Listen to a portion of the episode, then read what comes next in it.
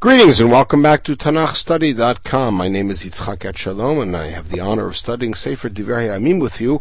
In this podcast we're going to look at Divrei Hayamim Bet Perek Gimel, which has a momentous mention uh, at the beginning of it, and then approximates to a great degree the sixth chapter of Malachim Aleph and parts of it. Um, Vayachel Shlomo livnot et Beit Adonai b'Yerushalayim. Shlomo began to construct the house to Hashem, the house of Hashem in Yerushalayim. Uh, this is picking up from all the preparations we saw at the end of Divrei Hayamim Aleph, which David set in motion before his death, and then Shlomo's uh, really getting everything started at the beginning of his rule. Uh, and now we find that he begins to actually build the house Bahar HaMoriah. Now, Har HaMoriah uh, probably must be translated in light of Bereshit Kaf Bet as the mountain in the land of Moriah. Uh, as we know, Hashem told Avram to go to the land of Moriah and bring up Yitzchak for an Olah, however that may be interpreted, uh, on one of the mountains that he shows him there. And so we traditionally understand that to be Har HaMoriah, meaning the, la- the mountain in the land of Moriah. This is the first time that we hear, Devarim Aleph Bet Per Gimel, Pasuk Aleph is the first time that we hear the Makom Hamikdash is being associated with Har HaMoriah, a, an association that uh, for us is a traditional one. Uh, but this is where it begins. Asher Nir'ah David Avihu. Now, notice the connection with HaMoriah is never made in Tanakh, here in relation to the Mikdash, with the place of the Akedah, but rather called Moriah, Asher Nir'ah David Avihu the place where Hashem appeared before David at the end of the plague, about the census, and uh, the Malach was there, and that's where David was told to build the Mizbeach, and that would be the Makom Hamikdash. Uh, important to note, that's not the place that David brought the Aron to. The Aron was much closer to David's palace um, in the city itself. Uh, important to note here that um, the name Moriah, both in um, in uh, Kaf Bet and here is a word play off of the word ro'eh, which is a key word in the Parsha of the Akedah, and here it's a direct uh, uh, play, a direct midrash shem, Har HaMoriah Nir Ala David Avihu, and it directly connects to that passage in the Akedah, where Abraham names the place Adonai Yireh, as people say today, Bahar Adonai Yireh. Take a look at the Ibn Ezra there for some of the difficulties of the chronology of that pasuk or the time in that pasuk. In any case, Asher Hechin Bimkom David, Begoren or Ornan Hayevusi, that this is the place that David had prepared and established at the granary of Ornan Hayivusi. We read about that much earlier in Divrei Aleph, and of course that is the passage the very end of Sefer Shmuel. Vayachel livnot b'chodesh hasheni b'sheni. So it was the second day of the second month, the month that we call Iyar. Bishnat arba malchuto. In Sefer Malachim, we're just told that it's the second month of his fourth year. We're given more and more detail here. Ve'ela husad Shlomo. And the following is what Shlomo built as to found the place. They've noted Beit Elohim. Ha'orech amot b'midah harishona. Midah harishona seems to mean the original measure of an amah, which we would call the amah benonit. Uh, that the length of the building was amot shishim, 16 amot, 60 amot, sorry, v'rochav amot esrim, 60 by 20. That's the hechal itself. V'ha'ulam asher al ha'orech, the ulam, the vestibule, which follows all of the length, al pnei rochav abayit amot esrim. It's another 20 amot out, which means now the entire building is going to be 80. Hagova me'av esrim, the entire, the height of the entire building is 120, it's very high. tahor, and the inside of the vestibule of the ulam is, is, um, uh, is, uh, coated or wall paneled with, uh, with gold. V'eta gadol, the house itself, meaning the Heichal, chipa etz broshim, he covered with juniper wood, paneled, vaychapeu zahav tov, and then covered that with gold, vayal alav timorim v'sharsharot, that he covered it with images of palm trees and of chains. Vaytzafat even yikaral the tifaret, and then he covered over that, um, uh, with precious jewels to, for glory. Vazahav zahav parvayim. The gold was gold that came from a place called Parvayim. We don't know where it is.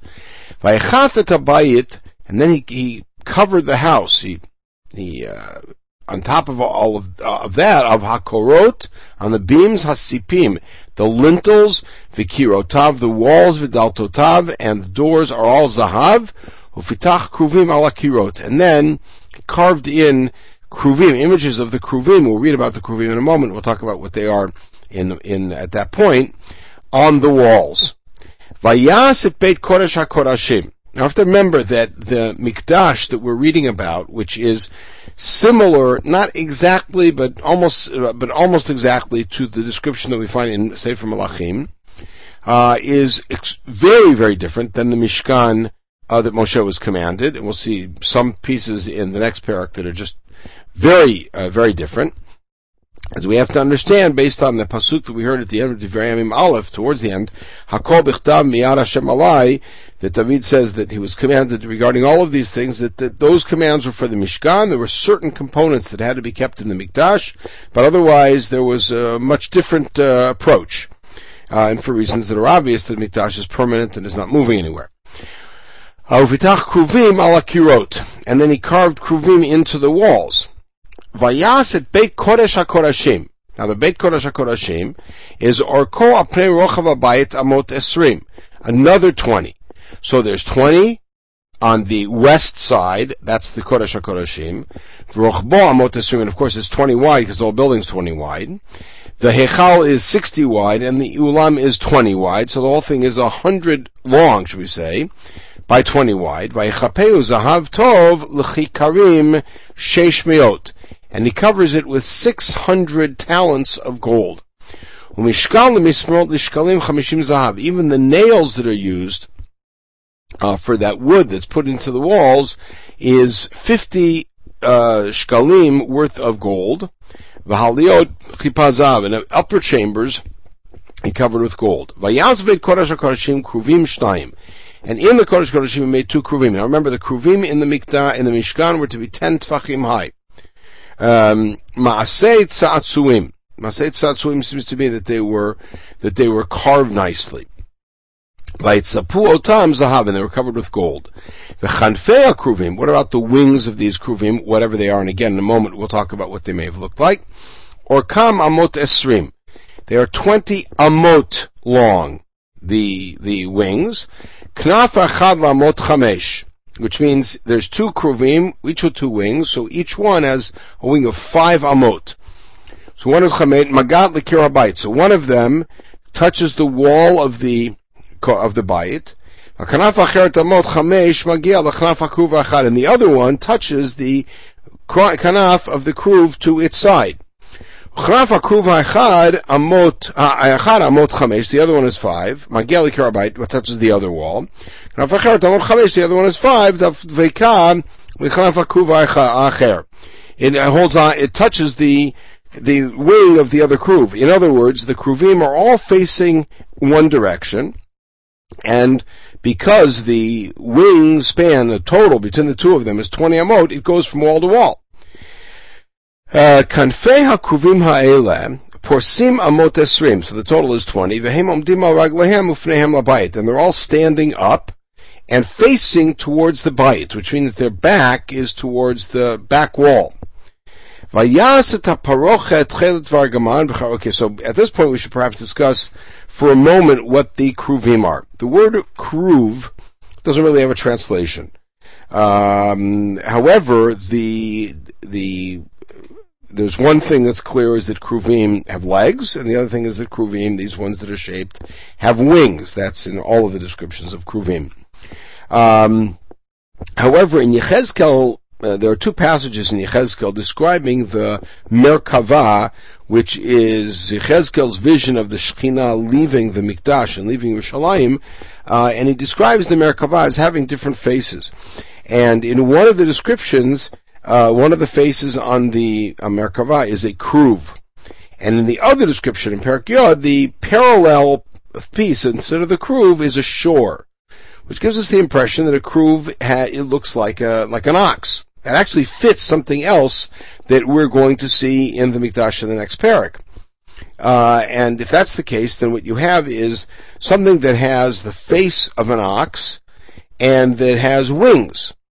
um, and uh, and that these uh, that these um, figures are the ones that Hakadosh Baruch Hu said are to be over the Aron Habrit. We don't yet read about the Aron Habrit in this or the next parak.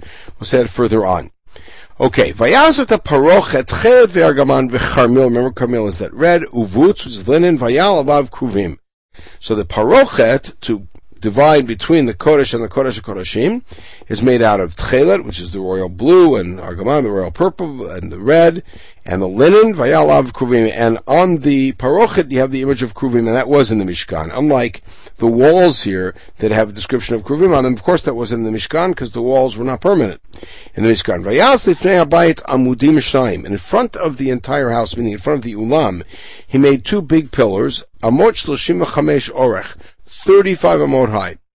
Sefet asher chamesh, and there is a top cover uh, that is uh, another five amot. So the whole thing is really 40. Vayashar shirot dvir. Now the word dvir is used in Malachim to refer, and in other parts of Tanakh, to refer to the Kodesh HaKodashim. And here that doesn't fit contextually. That's why some have suggested that dvir should be read as revid, with what we call sikul otiot, the letters being exchanged, and a revid means a, a, a choker or chain. So the chain is presented like a choker. Rosh Hamudim, and he puts them on top. He put them on top of these pillars. So clearly, this is not the Kodesh Kodeshim. And then he made all of these rimonim, this pomegranate-shaped decorations, which are on the chains. Vayakim et amudim al pnei ha'echal, and he put the amudim in front of the hechal, echad miyamin, v'echad mismol, one on each side. V'krashem ha'yimani, Yachin, v'shem ha'smali, Boaz, and each one is given a name, Yachin and Boaz. Okay, we'll pause at this point. We'll pick it up in the next podcast with Perak Dalet, where we continue to read descriptions of Shlomo's building of the Mikdash from the lens, through the lens of Sefer Divrei. In the meantime, we'll pause here and wish everybody a wonderful day.